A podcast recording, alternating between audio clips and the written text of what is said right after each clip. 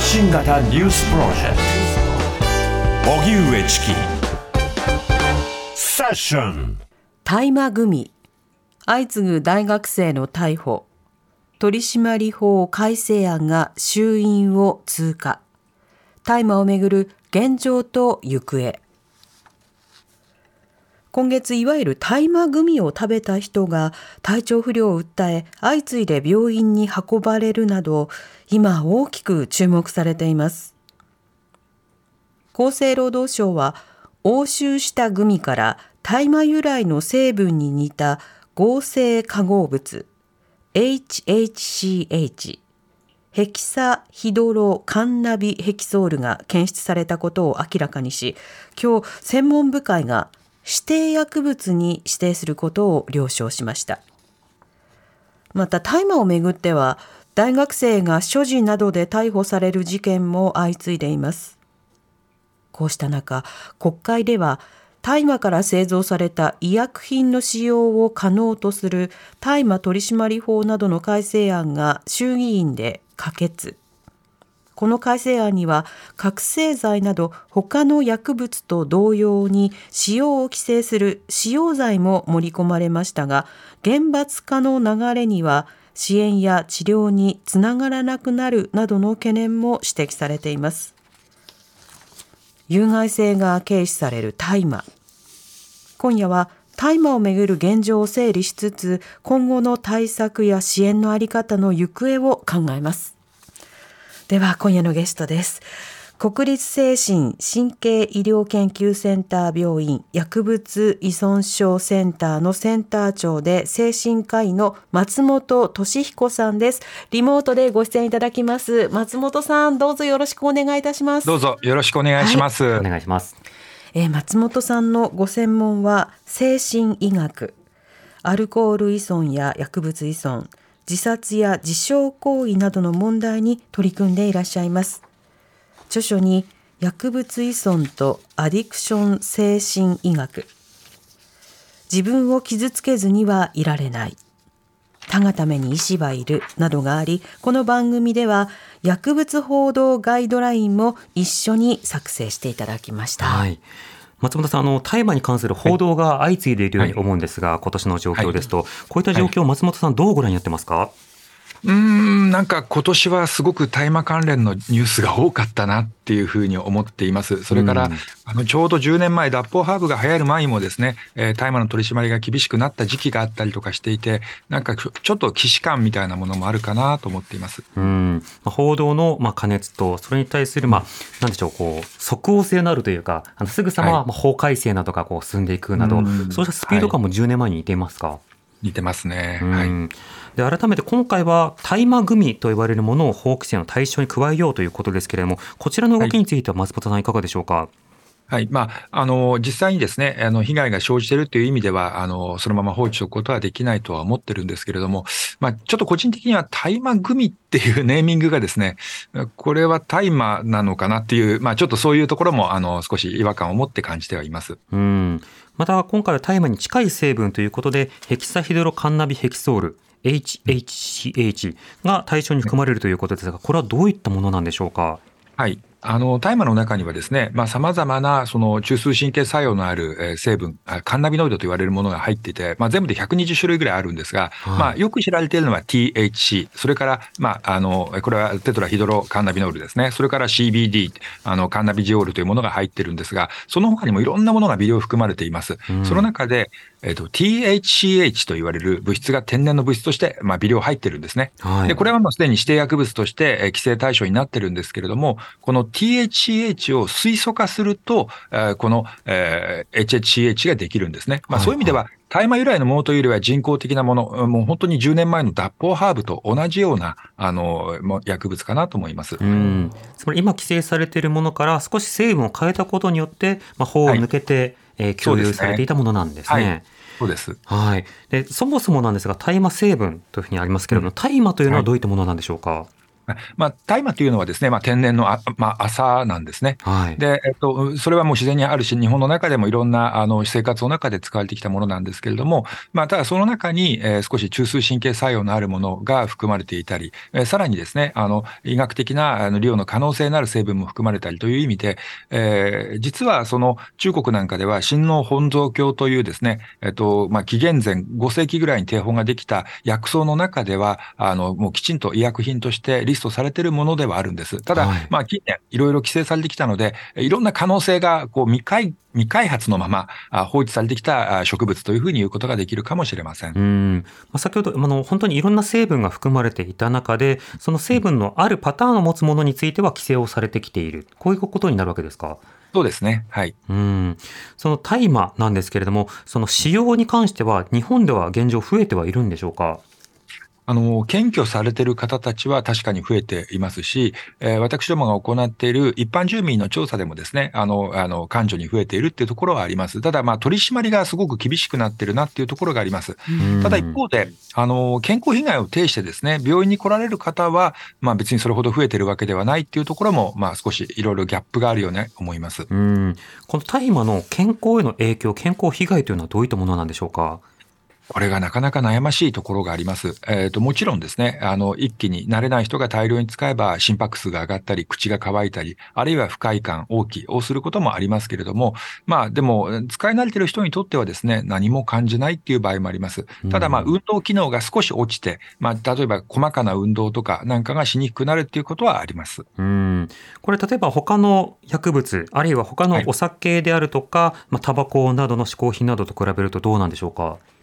ななかなかですね、そのことを明確に言うことは、あの、なんとなくタブー視されているところがあって、うん私としても、こう、慎重なものにならざるを得ないんですけれども、内臓障害とか、あ直接的な健康被害はアルコールの方が深刻だと思います。うんそれから、あと、癖になりやすさという点では、えーおそらくですね、あの、血中濃度の上がり方がニコチンの方がすごく早いので、おそらくタバコの方が依存性が強いんではないかというふうに、まあ、依存症の臨床医の立場からは考えています。うんなるほど。となった時にその大麻がとりわけその、まあ、問題視されるのはこういったそのいろんな影響という面なのかそれとも社会的経緯という面なのかどういった点が議論の対象になってきたんでしょうか？はい。あの、まあ、もともと大麻に関して規制のターゲットにしてきたのは米国です。で、あの、米国でなぜ大麻を規制の対象にしたかというと、いろんな要因があります。一つは、1920年から33年の間行われた禁酒法。この時にアルコール捜査官がえーかなり、あの、えー再雇用されたわけなんですが、うん禁酒法が廃止になるとですね、彼らの雇用が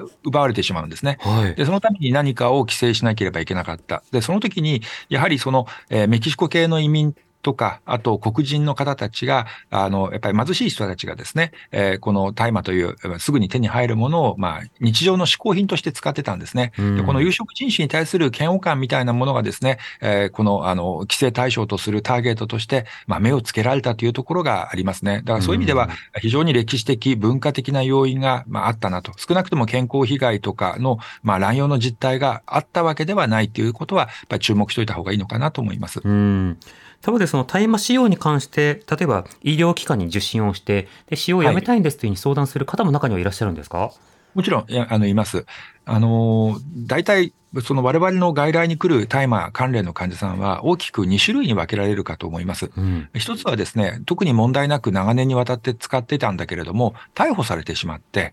で、それで執行猶予が欲しくて、病院に来てプログラムをやりましたっていう感じの方ですね。えーまあ、あまり依存症としてはそれほどあの重篤ではなくて、えーまあ、ライフスタイルが法に触れてしまったというイメージの方たち、割と健康度が高い方たちです。うんもう一種類はですね、えー、もともと持っているメンタルヘルス問題であるとか、あるいはトラウマに関連するその心理的な苦痛、これを緩和する治療薬として、えー、大麻がを必要で、えーなかなか、まあ、それなしではなかなかこの自分のあの、生活を維持することができなくって、でもずっと使ってると捕まっちゃうっていうことも恐ろしくて、うんまあそういったあの反問の中で受診される方がいます。なるほど。前者のその社会的な説明のために医療機関にかかる方、この方々というのは、まあ、まあ、それは医療機関が必要なのかというのはもちろんあるとしても、はい何かしらはいその、なんでしょう、こう回復とか、あるいはその大麻不使用に関しては、割とスピーディーに進むものなんでしょうか？そうですね。あの、実際、覚醒剤取締法との違反の検挙者と、あの、そのことをですね、あの、大麻取締法で捕まった方たちを比較してみると、やっぱり再犯率が全然違うと思うんです。うんだから、まあ、しょうがないっていうことで逮捕をきっかけに辞める人がいるのは事実だと思います。うん一方で、例えば PTSD など、いろんな精神的な、まあ、課題であるとか、あるいは、まあ、ケアが必要な状況の中で大麻を頼った人たち、この方に対しては、大麻不使用の方に、まあ、あのサポートをしていくのか、それではなくて、そのトラウマ対策などにサポートをしていくのか、この点はいかがでしょうか？はい。あの、もちろん理想的にはトラウマ対策ができればっていうふうに思うんですけれども、これはなかなか容易ではありません。うん治療するために、あの、トラウマの蓋を開けることによって、もっと日常生活が立ち行かなくなることもあります。まあ、我々としては、まず選ぶのは、あの、今認められている治療薬として、医薬品として認められているお薬で、えーその心理苦痛を緩和するっていう方策を取るんですけれども、これがうまくいく方もいるんだけど、うまくいかない方もいてですね、えーこれは我々としても本当に頭を抱えてしまう、えー問題です。うん、なかなかその大麻からの置き換えというものがスムーズにいかない方もいらっしゃるということなんですね。はい、そうですね。うんはい。そうした時にはその大麻をどう位置づけるのか、まあより広く考えることが必要になると思うんですが、それを取り巻く法改正というのは今行われている最中ということになります。はいこの大麻に関する法案、衆議院を先週通過したんですが、今の法律ではこの大麻というのはどういった扱いになっているんでしょうか？はい。あの、まずですね、大麻っていうのはこの、えーこの植物の中で、えっ、と、大麻と定義される部分っていうのは部位によって違うんですね。はい。えーあの、種子とか成熟した茎は大麻ではないんですよ。ほうほはい。それ以外の部分が大麻とされているっていうことで、まあ、いわば植物の規制みたいな格好になっています。う。うんで、大麻取締法ができた1948年ですかね、この時には、その、えー大麻の中枢神経に対する責任成分が THC、テトラあのヒドロカンナビノールだってことが分かっていなかったっていうこともあるので、はい。えーまあ、な、何が由来しているか分からなかった。だから、まあ、基本的には、まあ、所持とか、あー譲渡とかが、まあ、いけないということになっていて、えー使用に関しての規制が、あの、あの規定がなかったということがありますね。この点は、他の、その、規制対象となっている薬物と大きな違いであるかなと思います。うん。そういったようなその規制をされていたものから、あの規制薬物というのは増えていったということになるんでしょうか？うん、そうですね。あの、規制薬物は随分増えていっています。はい、その。はい。なるほど。で、大麻については、例えば大麻取締法、これはあの非常に多く知られていると思うんですけれども、他の法律、あの薬物を規制するような法律というのはどういったものがあるんでしょうか？ままず一つは、あの、覚醒剤取締法もありますし、それから麻薬及び抗生死薬取締法もあります。それから指定薬物を規制しているのは、ちょっとあの、正式名称長くて言えないんですが、あの、薬機法というですね、はい薬事法が改正されてできた、その医薬品、医療機器に関する規制の法律の中でもコントロールされています。うん、なるほど。その中で、まあ、覚醒剤取締法は、まあ、いわゆる覚醒剤とされるものを取り締まり、はい。などなど、はい法律によってこう立て付けが違うんですね。違いますね。うんはい。そんな中で、この大麻であるとか、あのまあ、いわゆる大麻取締法、この法律の位置づけについては、改めて松本さん、どうお感じになってますか？うんまあ、とにかくその、えーなかなか悩ましいというか、あの、薬物の法律がいろんな法律で規制されています。他にもさっき言い忘れましたが、アヘン法なんかもあってですね、ちょっとややこしくてよくわからないところがうん僕自身もありますね。なるほど。はいこっちだとその所持が NG で、こっちだと使用が含まれるのかとかで、対象成分がどうなのかっていうことで、そうなんです。まあ、専門家も混乱してしまう状況なんですね。混乱したりします。例えば、その大麻に含まれている THC なんですけど、これは、まあ、実はすでに、魔法法の中では、麻薬及び抗生薬取締法の中では、その、まあ、規制対象になっているものなので、もちろんそれに関しての使用罪はあったりもするんですけれども、はい。でも、現状では、あの、大麻取締法の方でコントロールされているので、まあ、使用罪はないということになっているっていう感じなんです。だから、一個一個いろいろ照らし合わせてみると、各その法律ごとでいろんな矛盾点とかですね、整合性がつかないところもあるように思います。ん今回の HHCH に関しては、法の対象から漏れていたわけですか？あ、これはですね、はい、あの、漏れていたわけです。で、これは、あの、先ほど言った薬機法の中で指定薬物として規制対象に、まあ、今後なっていくということが、まあ、今日明らかになったわけですよね。うん、はい。なるほど。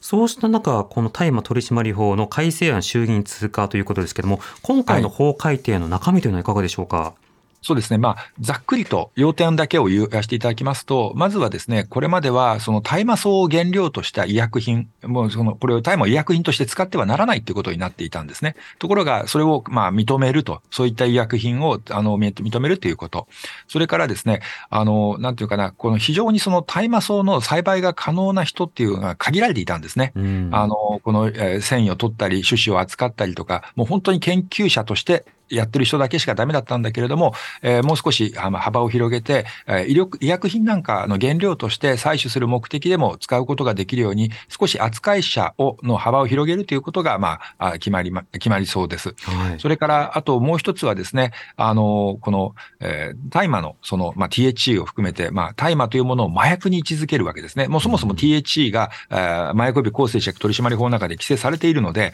まあ、そこの方に完全にその大麻の使用というものを引っ越す格好にして、そうすると、これまでなかった、その大麻使用に関するその罰則みたいなものも生じてくるわけですね。今までは、その大麻取締法の中では、所持とか譲渡だけで、えー、その使用することに関しての禁止条項はなかったんですけれども、魔法の方で、あの、使用を禁止するということになってくるので、まあ、結果として使用罪ができるみたいな、あの、感じになるかと思います。うん前者の医薬品使用の認可と、それからまあ具体的な栽培のまあ認可拡大、これに関してはその緩和路線だと思うんですけれども、一方でその使用というものが改めにペナルティの対象となる、これはあの相当こう規制の方になるかと思います。今回の改定の評価というのは現時点ではいかがでしょうか？あの、医薬品としてのですね、可能性を、その、あの、認めるっていうことに関しては、私はですね、理にかなったことだと思います。えっ、と、今回は、その転換という、難治性転換という非常に限られた疾患だけなんですけれども、私どもがその研究論文を見た限りでも、その成果は非常に顕著なものですし、え国際的にも評価されているので、やはりその医療のギャップを、え海外とのギャップを縮めるという意味では、え重要なことだったかなと思っています。うん、えー、ただ、まあ、その一方で、まあ、あの、医薬品として限られた部分で使うことは認め、認めながらも、まあ、個人が楽しみのために使うことを規制するということに関して、まあ、もちろん、あの、部分的には理にかなってるかと思うんですけれども、まあ、それによって、えー、まあ、犯罪者として人権を制限される方たちがいるので、はい、これに関しては僕はもう少し、あの、深掘りした議論を、あの、すべきなんじゃないかなというふうな思いはずっとあります。うん。とりわけ薬物については、まあ、所持や譲渡、販売、製造、使用、このあたりがそのごっちゃになってこう議論がされているような印象があるんですが、とりわけその中での使用というのは、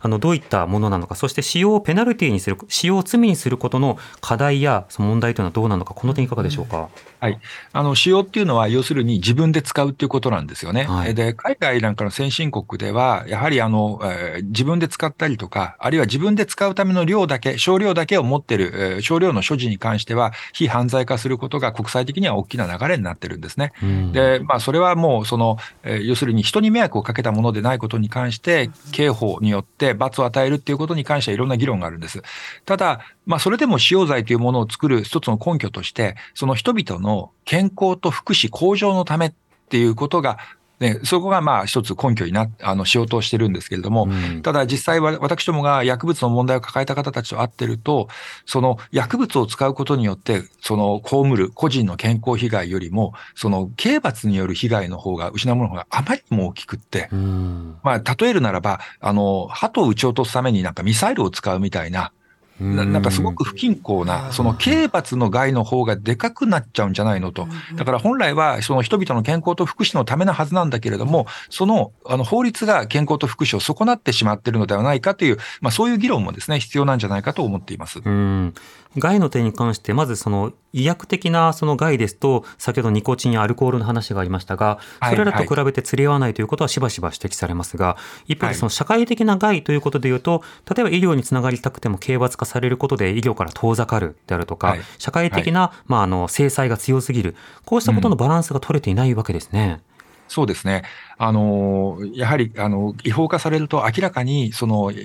薬物で困っている方たちが医療にアクセスすることが怖くなりますし、相談することもできなくなってしまいます。昨今のその日大のアメフト部の事件なんかで、大学全体も学生の大麻使用なんかに厳しい目線を、あの、視線を送ることになっているので、例えば大学の保健管理センターなんかで、薬物の問題で困っている方たちが安心して SOS を出せるのかというと、ちょっと今後すごい、こう、怖い雲行きになっていくような気がするんですよね。なるほど。ややっぱりこの人権を制限する以上は、立法の根拠となるような、健康被害が増えてるとか、暴力事件が増えてるとか、交通事故が増えてるとか、こういったことがどれくらいあるのかってこともですね、議論してほしいなと思っています。うん。とりわけその大学などについての今の動きというのは、あの、分かっていたのになぜ伝えなかったという論調が強くなることによって、はいまあ、医療者や相談者であっても通報義務があるかのような語りというのがありますが、まずこれはい確認ですが、現状通報義務はないんですか？ないです。はい。うんあの、もちろん医療機関の場合もそうですし、教育機関もそうなんですけれども、本人の更生とか、回復とか、将来のことを思って、刑罰よりも、えー医療的な治療、あるいは教育的な指導の方が良いと判断した場合には、その告発に関して裁量することができるっていうのが、あの、現状での認識だと思います。うんだから、ちょっとそれを隠蔽とかっていうふうに言われてしまうと、えーまあ、教育現場でも医療や相談現場でも非常にこう困難な状況になってしまうかなと思います。なるほど。なので発覚した場合の対応には確かに隠蔽用はなかったことにして蓋をするという動きもうん。示すような場合は団体としてあるかもしれないが、はい。例えば、あの医療機関と相談したり、個々人に対して相談したり、面談を重ねている間で、うん。例えば報告通報がなかったことを思ってうん、隠蔽だと言われてしまうと、これはむしろ医療や様々な健康から遠ざけることになるわけですか？そういうことになります。はい。うん。この使用罪創設の経緯というのは、これ、あの今回の国会の中でこう、スピード感あるような仕方で進んでいるような印象があるんですが、この経緯というのはどうご覧になってますか？私個人は、まあ、これまでの委員会、それから今回の国会でもそうなんですけれども、えーこの立法の根拠となるようなものに関して十分に議論されたという印象は受け持っていません。うん。他方で今、大麻をめぐる国際的な議論、先ほど非犯罪化という話がありました。これはどういったことなんでしょうか？非犯罪化というのは決して合法ではないけれども、刑罰の対象にはしないということですね。うん。はいだから大々的に販売することとか、それを、はいまあ、市場化することについてはうん抑制的だが、具体的な所持をしている人とか、まあ、あの使っている人について、刑罰ではなくて必要な医療につなげていくということですか？そうですね。医療や福祉的なサービスにつなげるっていうふうな形で、えーまあ、若者をその前科者にしないっていうこと、社会で孤立させないっていうことが、まあ、主眼になってるかなと思います。うん。そうしたその法律の転換によって動き出している国というのは、日本の外ですとどんなところがあるんでしょうか？まあ、いろんな国があるので、あの、簡単には言うことができないんですけれども、先ほど申し上げた、その、あの、アメリカみたいな原発主義で、今まで大麻に関して原発主義でやってきた国も、あの、州ごとにですね、随分流れが変わっていますよね。うんえーそれからヨーロッパの多くの国がですね、この非犯罪化を採用しています。えーで、それによって成果を上げているというふうに思います。うん。また、た、あ、どうぞどうぞ。どうぞ、いいですよ。はい。はい。あの医療用大麻というその、うんまあ、フレーズがよく飛び交ったりもするじゃないですか。はいはいこれは何を指し示すると考えればいいんでしょうか？えっ、とですね、これは時々誤解されてるんですが、今回、その法改正で議論されている医薬品っていうのは、医療用大麻ではありません。うん。大麻成分由来の医薬品なんですね。だからはいきちんと医療機関で処方される医薬品として使われるものです。で、海外で医療用大麻というと、例えば医師の処方箋があれば、ハーブショップであの大麻の葉っぱが買えるとか、あるいは薬局でそのあのハーブとしてえー大麻が売ってるとかっていうのが医療用大麻のイメージなので、うん。えーまあ、これ誤解なきようにしてほしい。んだ今回のは別に医療大医療用目的の大麻を解禁しているわけでは ないということですね。うはい。んなるほど。海外で言われるその処方箋付きの、まあ、大麻というのは、なぜ医療用大麻とされてるんですか、まあ、一応、その、あの、まあ、あの、本人たちがその大麻を使うと、さっき言った苦痛とかトラウマの苦痛が取れるとか、あの、様々な身体疾患の痛みが取れるということを言って、で、医者もそれを追認することによって、まあ、使用をですね、まあ、合理化するというか、あそそういうふうなものを、まあ、えーこれまで、こう、寛容的に医療用大麻というふうに言われてきた歴史があります。はい医療的効能というよりは、その医療的な制度の中で管理される使用のことを医療用大麻と呼んできたわけですか？そうですね。で、で、ですから、その製品の管理がですね、厳密に、あの、国によってされてるっていうとは限らないですね。うんはい割と緩いようなところもあれば、まあ、日本の場合ですと、本当にもし医療用大麻となれば、薬剤師の方とか処方箋付きとかっていう制限になるでしょうが、その実態は結構バラバラなんですね。バラバラだと思います。で、今回言ったのはやっぱり医医薬品なので、その制度の管理とかっていうのは、まあ企業も努力しなければいけないし、国も厳密にあのコントロールしていくことになるかと思います。うん今回は一つの厳罰化の流れではあるかと思いますが、この薬物依存のその回復のあり方については、こうした厳罰化では効果はないということになるんでしょうか？そうですね。あの、少なくとも、えっ、と、あの、一番こう明確に国連が出したのは2016年の、その、えー麻薬、あの、国連の麻薬特別総会の中で、えーまあ、様々なエビデンスに基づいて、現場政策が失敗であって、えーむしろこの薬物問題は司法的な問題として扱うのではなく、健康問題として、刑罰ではなく福祉サービスの対象にすべきであると。で、薬物によって生じている様々な弊害の多くが、実はその規制の結果起きていることが多いっていうこと。うんつまり、あの、問題を抱えている方たちが社会で孤立したりとかすることによって、えーどんどん問題がこじれていってるんではないか。だから、むしろ、その彼らが支援とか治療にアクセスしやすいような社会を作っていくことが、この薬物問題を、こう、えー小さくしていく上では必要なんだっていうことを言ってますし、今年の6月23日もですね、国連の人権高等弁務官事務所が、やはり薬物問題をその刑罰化してしまうと、えー問題を抱えている人を、医療へのアクセスを防いでしまってうん、孤立させて、問題を深刻にさせてしまうんだっていうことを、そういう声明も出しています。なるほど。そうした中で、その刑罰というものが、まあ、具体的な治療から遠ざけるということですけれども、さらにその刑罰の期間が長引くこと、まあ、これは今はその、様々な厳罰化と呼ぶ傾向があるわけですが、はいその刑務の長期化というのは何をもたらすんでしょうか？あの、刑務が、我々の覚醒剤取締法自販者で、えー行っている研究、あるいは法務省が行った研究なんかを見てみると、刑務所服役期間が長ければ長いほど、そして刑務所服役回数が多くなればなるほど、えーまた再犯を犯してですね、刑務所に前戻る可能性が高いというデータが出てるんですね。うんですから、よりその地域における孤立化、あるいは人間関係がどんどんどんどん健康的な人間関係が失われていってしまって、えー結局薬を使う人のコミュニティの中でしか生きていけなくなってしまうしまうというですね、えーまあそういう弊害があるかと思います。また前科があることによって仕事に就けない、あるいはマンションが借りれない、えーそれから、えー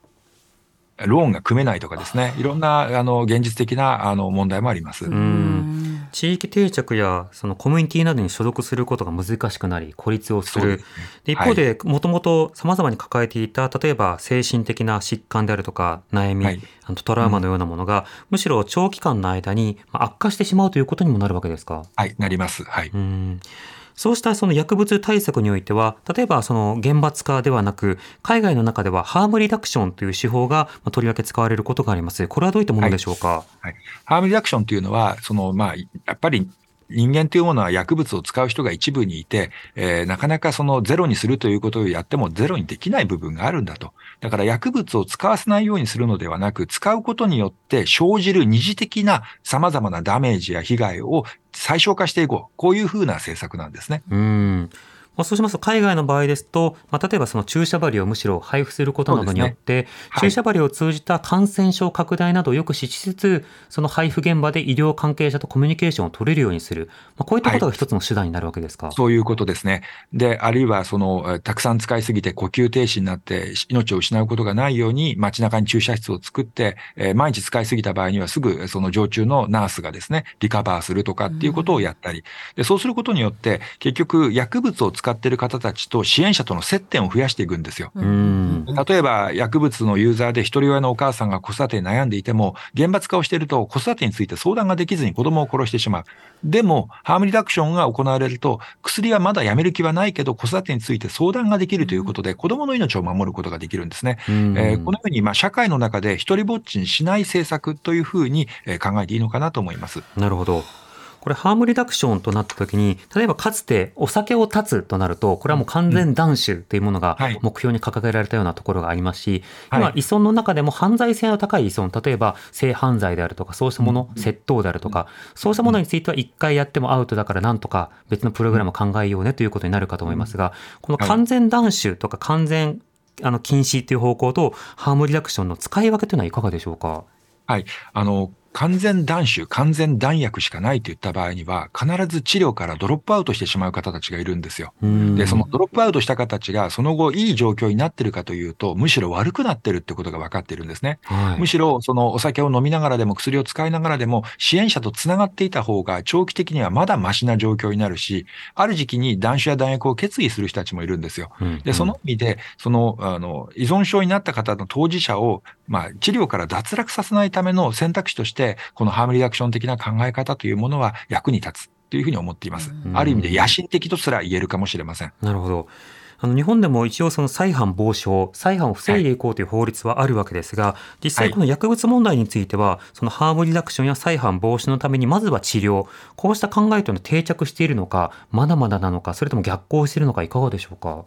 やはりいろんなところでそういったその国の会議の中ではそれが重要だっていうことは叫ばれています。で、そういった政策も打ち出されているんですけれども、ただ、あの、いろんな支援者の中隅々まで広がっているかというとそうではありません。やはり病院に行ったけど通報されてしまうケースもありますし、それからコミュニティの中で一般の人々、国民の中に浸透しているかというとそうではありません。やはりダルクの設立に対する反対運動なんかが住民でやったりするなんてのもその一例だと思うんですよね。だから課題は大きいな、多いなっていうふうに思っています。うんダルクあの薬物あの使用者や回復者の方などが、はい、あの具体的に回復するための施設、ね、こういったような施設を作ろうとなったときに、住民の反対運動が起きるということでさまざまにさらにコミュニティから切断されてしまうという悪循環も各地で起きていたりするわけですね。こうした中、治療や回復支援の立場としては、どういった議論が今必要だというふうにお感じになってますか？はい。あの、まあ、この今の見込みだとですね、その使用罪ができてしまうことっていうのは、大麻に関しては避けがたいところがあるんですけれども、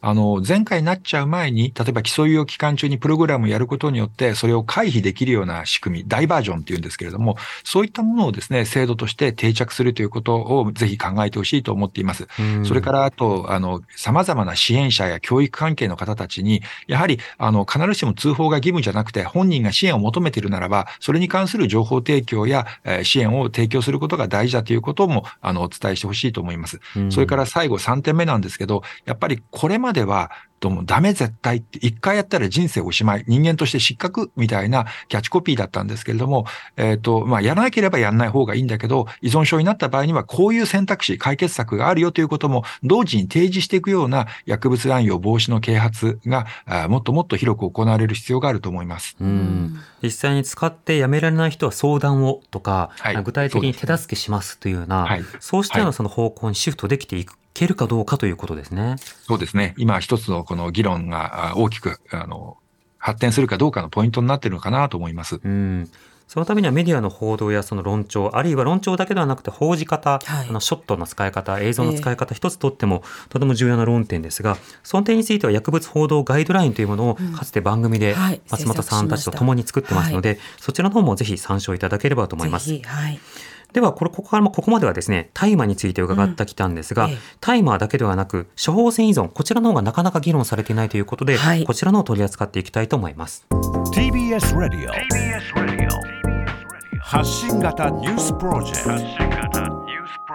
セッション TBS ラジオキーステーションに生放送でお送りしています。荻上チキセッション。今夜の特集は、大麻組による体調不良や大学生の逮捕が相次ぐ中、大麻取締法改正案が衆院を通過。大麻をめぐる現状と行方。ゲストは精神科医の松本俊彦さん、リモートでご出演いただいています。松本さん、引き続きどうぞよろしくお願いいたします。よろしくお願いします。はい、お願いします。さて、大麻などいろいろな薬物が注目されることも多いですが、うんはい、実際にその依存のさまざまな対策をしている現場の方からは、いやあの処方箋依存とか、市販薬依存などについて丁寧に取り扱ってくれないかということをしばしば聞きます。はい、まず松本さん、この処方箋依存、それから市販薬依存、これはどういったものなんでしょうか？はい、処方箋依存依存というのは、あの病院でお医者さんから処方されて手に入れるお薬ですね。えっ、ー、と今あと医薬品、えっ、ー、と睡眠薬や抗不安薬みたいなものがあります。うん、それから市販薬は病院ではなくてドラッグストアあるいはインターネットなんかで入手することができる、えー、お薬のことですね。いずれも医薬品としてその違法薬物と違って、その一回やったら人生破滅とかじゃないことを多くの国民が実体験的に知ってる薬薬剤ですね、役に立つ部分もある、えー、そういう薬ですね。なるほど、それらに対して依存するというのは、どういった状況を指し示すんでしょうか？うんはい。あの、量的にも、その使用法的にも逸脱した使い方。で、その使用目的も本来のその医薬品が持ってるやあの目的とは異なる目的で、例えば肺になるためとか、嫌な気持ちを忘れるため、あるいは死ぬためとか、こういった形で使ってしまっている。で、この状態、自分でも問題があると思っていても、やめることができない、コントロールすることができない。えー、このような状態が、え、処方箋依存であり、市販薬依存です。うん。実際にこの処方箋依存や市販薬依存というのは増えているんでしょうか？増えていますね。特に、えっ、と、まあ、小線依存に関しては、その、えー危険ドラッグが終焉した後からやっぱりうんと増えておりますし、うんそれから市販薬依存は、えーと、本当にこの2、3年、数年ぐらいですか、劇的に増えています。そして我々のその病院に来る患者さんのおよそ半数は処方箋や市販薬の依存症である。えー我々としては実は大麻よりもはるかにこちらの方が、えー治療上の問題になっているっていうふうに思っています。うん、これはあのコントロールできなくて量をたくさん飲んでしまうということなのか、それかそのいろいろな薬で得られるような効能、例えばその先ほど話した肺になるなどの、まあ、そうしたものがやめられないということなのか、これはどういった仕様なんでしょうか？はい。あの、多くの場合は、その気分をコントロールするためですね、辛い気持ちを紛らわすため、死にたいぐらい辛い今を、ちょっとだけ死ぬことを延期するために使ってる。えー何もかも忘れたい。で、今こういう患者さんが特に10代、20代で非常に多いんですね。うんで、特に10代というですね、いその、これからの日本を担う若い世代を見てみると、10代の患者さんの、まあ、7割弱、65%、そのくらいがですね、あの、もう市販薬っていう状況なんですね。うん危険ドラッグのピークだった時よりも患者数は倍ぐらいに増えて、10代の患者さんが増えてるんですね。そのほとんどが市販薬という状況です。なるほど。となると依存について議論する場合では、日本では今メジャーなのが市販薬依存なので、ここについて議論することが本来は必要になるわけですか？私はそうだと思います。うんこれ、市販薬などの依存を続けると、体にはどういった影響が出るのか、あるいは精神やコミュニティなどについてはどうでしょうか？はい。あの、市販薬、そういう製品によって入ってる成分は微妙に異なるんですけれども、非常によく、あの、使われているものなんかだと、例えば覚醒剤原料が微量入っていたり、それから、あの、オピオイド、あの、モルヒネに類似したようなオピオイド類が微量入っていたりもします。うんえーそれからあと、えー幻覚を引き起こすようなあの物質も微量入っているようなお薬もあります。で、まずこれは依存性があるので、えーなかなかやめることができないだけではなく、量がどんどん増えていく。急に注意すると結構きつい離脱症状が出てきて、これがまたその離脱の時にあの気持ちが落ち込んだり、えっ、と、死にたい気持ちが余計強くなったりすることがあります。さらに、その鎮痛解熱の成分として入っているものが肝臓とか腎臓を結構ダメージを与えるんですね。そういう意味で内臓障害もあの無視できない問題だと思っています。うん。オピオイドなどについてはアメリカなどでとりわけ非常に大きく問題視されてますし、まあ、はい例えば、あのアメリカですとその ADHD の方向けのお薬が、は今度はその大学でスマートドラッグ扱いされて賢くなる薬のような仕方でその勉強やあるいは資格を取る方とか仕事をする方に、まあ、過剰摂取されているような状況というのがある、これはあの、はい。アメリカのケースですけども日本でも例えばある特定の薬が流通してしまうということもあるんでしょうしょうか？ありますね。はい。あの、市販薬の中でも、えーいわば、その、行きたくない学校を何とかする、やりたくない勉強を何とかやるために、その市販薬を使ってるっていう方たちもいます。やはりアメリカの場合も日本の場合も共通しているのは、今、その薬物乱用のエピデミックなっているのは、うん違法薬物じゃなくて、合法薬物なんですね。はいアメリカのオピオイドクライシスも医薬品として処方されているものが非常に乱用されている。で、多くの死傷者を出してるんです。基本的には薬物乱用のエピデミックっていうのは、捕まらない薬物で起こるっていうことは、やっぱり我々認識しといた方がいいかなと思いますね。うんなるほど。パンデミック、国際的な爆発感染についてはあの非常に知られてますが、はいエピデミック、要は地方感染ですよね。地域ごとでの流行などについては、こうしたそのしまあ、合法薬物、しかもそれはあの違法化することが推奨されるものでは全くないような薬物について広がっているということです。これ、はい。あのいろいろな合法の市販薬依存であるとか処方箋依存については、いわゆるそのオーバードーズ、まあ過剰摂取だけではなくて、目的外使用であるとか、はい。あるいはそうした薬をこう手放せないこと、結構広くまで依存ということになるわけですか、そうですね。あの、まあ、依存定数にまとめてしまうのは本当は、あの、乱暴な感じもするんですけれども、でもまあ、広く乱用というふうに言うとですね、いろんな、あの、用体を含む言い方になるのかなと思います。うんはい。あの最近お薬の資格のお勉強している方というかあのその分野の方のその教科書を、あの読んだんですけどネット上でこう掲示されていたのを読んだんですが、はい。はい。その不適切な不適切な処方がされやすい薬がいくつかあると、はい。はい。でその中のその上位いくつかを見たときにまんまと私が飲んでる薬にほぼ当てはまったんですね。はい。であはい。る抗不安薬と、えーうん。抗精神薬、あの、はい。はい。まあ、あの、うつ病対策のやつと、はい。あとはい、胃薬としてよく出されるようなやつ。はい。はい。これずっともらってるな。でも、はい飲み続けてると安心だからっていうことで飲み続けちゃってるけれども、うんでも、やめること考えてなかったなっていうような、私のような人も含めて、これは依存ということになるのか、それとも不適切使用はまた別途乱用という格好で議論するのがいいのか、これはどうでしょうか？はい。あの、僕はですね、これ大事なことは、乱用されている医薬品も、それによって適切に使ってメリットを得てる人たちもたくさんいるんですよ。はいだから、その薬物ダメ絶対っていうふうにしても、絶対に問題は解決しないんですね。うんうん。それが逸脱的な使う使い方になってしまう背景には何があるのかというと、やっぱりいろんなあの心のえ痛みというかええ、メンタルヘルスの問題があるんですよ。うんだから、そその日本の薬物対策の問題点は、薬というものの管理規制ばっかりに夢中になっていて、痛みを抱えた人のサポートという観点がちょっと抜け落ちてるっていうふうに思っています。で、荻上さんの場合には、え治療薬として十分機能しているので、どうぞそのまま飲み続けておいてください。あ、なるほど。わかりました。ありがとうございます。はいはいただ、あの、私の場合は私の場合で、こう、うんうんちゃんとした主治医を今、精神方面で見つけられていないという、あの、引っ越しによって主治医と離れてしまったっていうところなんで、うんそこは、あの頑張って見つけていきたいと思いますよろ。しくお願いします。はい。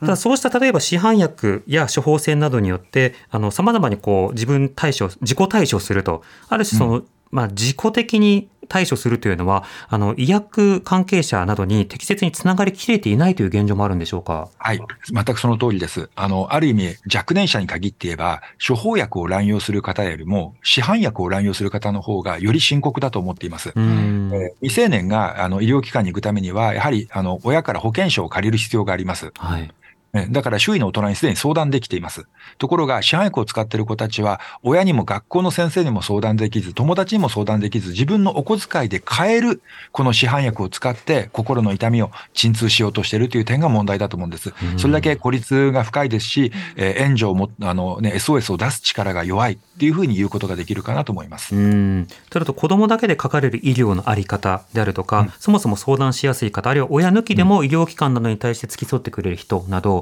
まあ、いろんなアイデアを本来は考えることが必要になるわけですか？はい。そそれは必要ですし、あと大人の側も、あるいは学校のススクールカウンセラー、養護の先生たちにもお願いしたいのは、市販薬オーバードーズダメ絶対と言ってる限りは、その子たちはそこには相談に来ないということなんですよ。うんいいことではないけど、何か困ってるよねっていう目線で、えー話をまず聞くというところからやんなければいけないと思っています。うんうん、これはあの松本さんも本の中で例えばリストカットなど、うん。ある種の自傷行為などについては、はすぐさまそれをやめさせるということはうん。逆効果だということを、あの指摘されてますよね。はい、そうです。特に市販薬の場合には、急にやめると本当にバランス崩すこともあるので、丁寧にやめていくことが必要です。うん。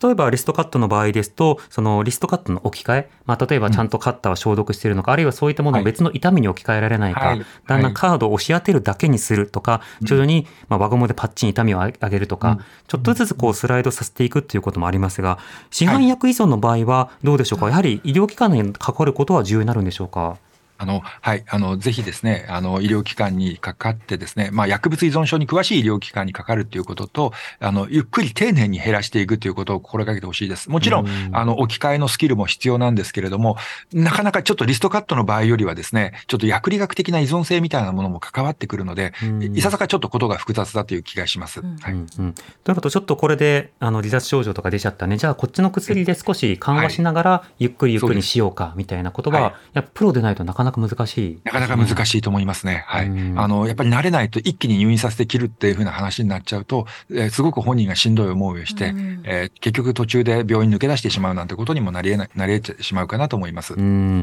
これ街中歩いてると今でもダメ絶対のポスターを見たりするんですが一方はいで今言ったような処方箋依存や市販薬依存についての啓発というものを街中で見ることほとんどありませんこの社会の取り組みについてはいかがでしょうか、はい。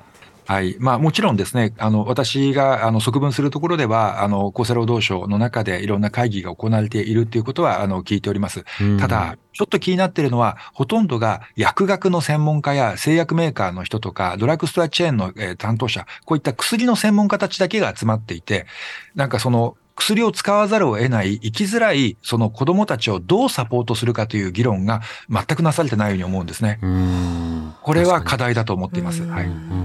うんこれはその当事者というものが参加する仕組みが少ないということと、とりわけ未成年や子どもなどが参加する仕組みというのが少ないということ、両方あるかと思います。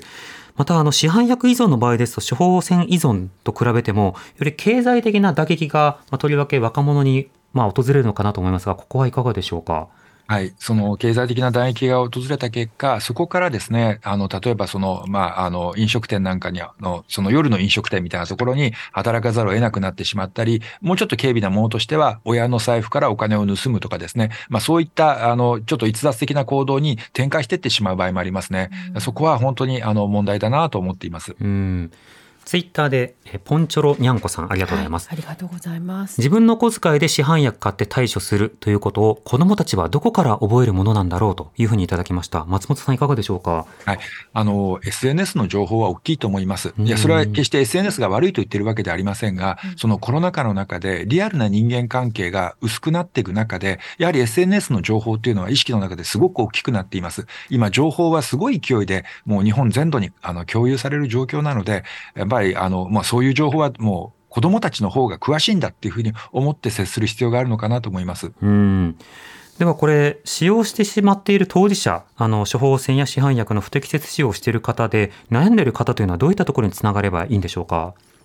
あの、よ、僕は、あの、必ずしも薬物依存症の専門病院である必要はないと思っています。うんあ、と、これ、こういった番組では必ず僕、精神保健福祉センターということを言ってるんですけれども、はい10代の子たちが精神保健福祉センターにアクセスするっていうのは、ちょっと至難の技のような気がするんですようん。そこにワンクッション間を空かなきゃいけないと思っています。だから僕は学校の中で、養護の先生とか、スクールカウンセラーとか相談できる人が間に1枚噛んだり、それから自殺対策の文脈で、あの LINE 相談、SNS 相談とかやってますよね。ええあの、子供たちにとっては対面じゃない方が相談しやすかったりするかもしれません。そこいうところも利用してほしいなと思います。うんでそこで薬のやめる相談じゃなくても、ええあの、生きるのがしんどい相談でもいいから、誰かとつながることが必要かなと思います。うん。使用に向かわせる動機の方の相談もということになるわけですね。はい、そうです。あの精神保健福祉センター、これはまあ各地にあります。はい。なので、あ行ける方はぜひ、うあそして知識として知っておくことは重要だと。一方でクッションとなる人はこれは通報義務はないのだ。そしてそうしたやめさせるということではなくて、うん。根本の悩みをまあ聞くあるいは聞くまでもなくその場で安全な場所をひとまずは提供するこういったことの重要さというのは多くの人に知ってほしいですよね。よろしいです。また、あの、お子さんの市販薬乱用で悩んでいる親御さんたちは、ぜひですね、精神保健センターにアクセスしていただければと思います。うんではその他はい。まず、えー相談窓口をいくつかご紹介します。ちょっと口に出して話すことでね、ん自分の心の中整理されるっていうこともありますから、ご利用になってみてはいかがでしょうか。寄り添いホットライン、誰でも利用できる悩み相談窓口で、こちら外国語にも対応をしています。電話番号を申し上げます。0120-279-338番。もう一度、0120-279-338番。番岩手県、宮城県、福島県からおかけになる場合は、電話番号が違いますので、電話番号0120-279-226番。岩手県、宮城県、福島県からおかけになる場合、こちらの電話番号です。0120-279-226番。24時間の対応で、電話のほか、チャットや SNS による相談も可能となっています。それからチャイルドライン、基本的に18歳までの方に対応しています。番号申し上げます。0120-99-7777もう一度、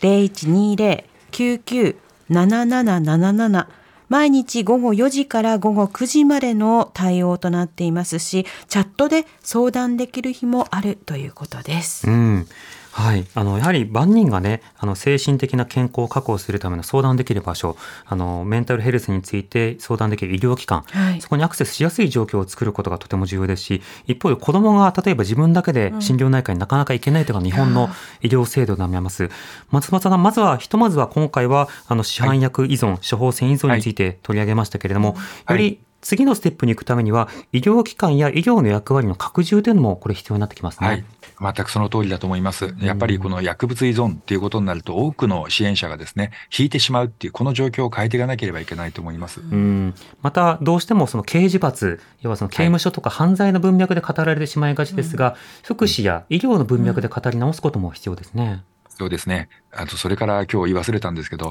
あの、報道の時にも実名報道を若者の場合には極力避けていただきたいと思いますね。え。うん。はい。そうですね、うん。そうしたことが何をもたらすのか、どんなイメージを植え付けることになるのか、そこも含めて広く共有したいと思います。今夜は大麻組による体調不良や大学生の逮捕相次ぐ中大麻取締法改正案が衆院通過大麻をめぐる現状と行方というテーマで精神科医の松本俊彦さんにお話を伺いました。松本さんどうもありがとうございました。どうもありがとうございま。ますたどうぞよろしくお願いいたします。よろしくお願いします。TBS ラディオ905 954発信型ニュースプロジェクトセッションあなたの平成間違ってます。平成のすべてを目撃したと自称する町浦ピンクが真相を激白。僕もモーニング娘。のメンバーとしてデビューする予定やったんですよ。TBS ポッドキャスト「虚子平成」毎週金曜日更新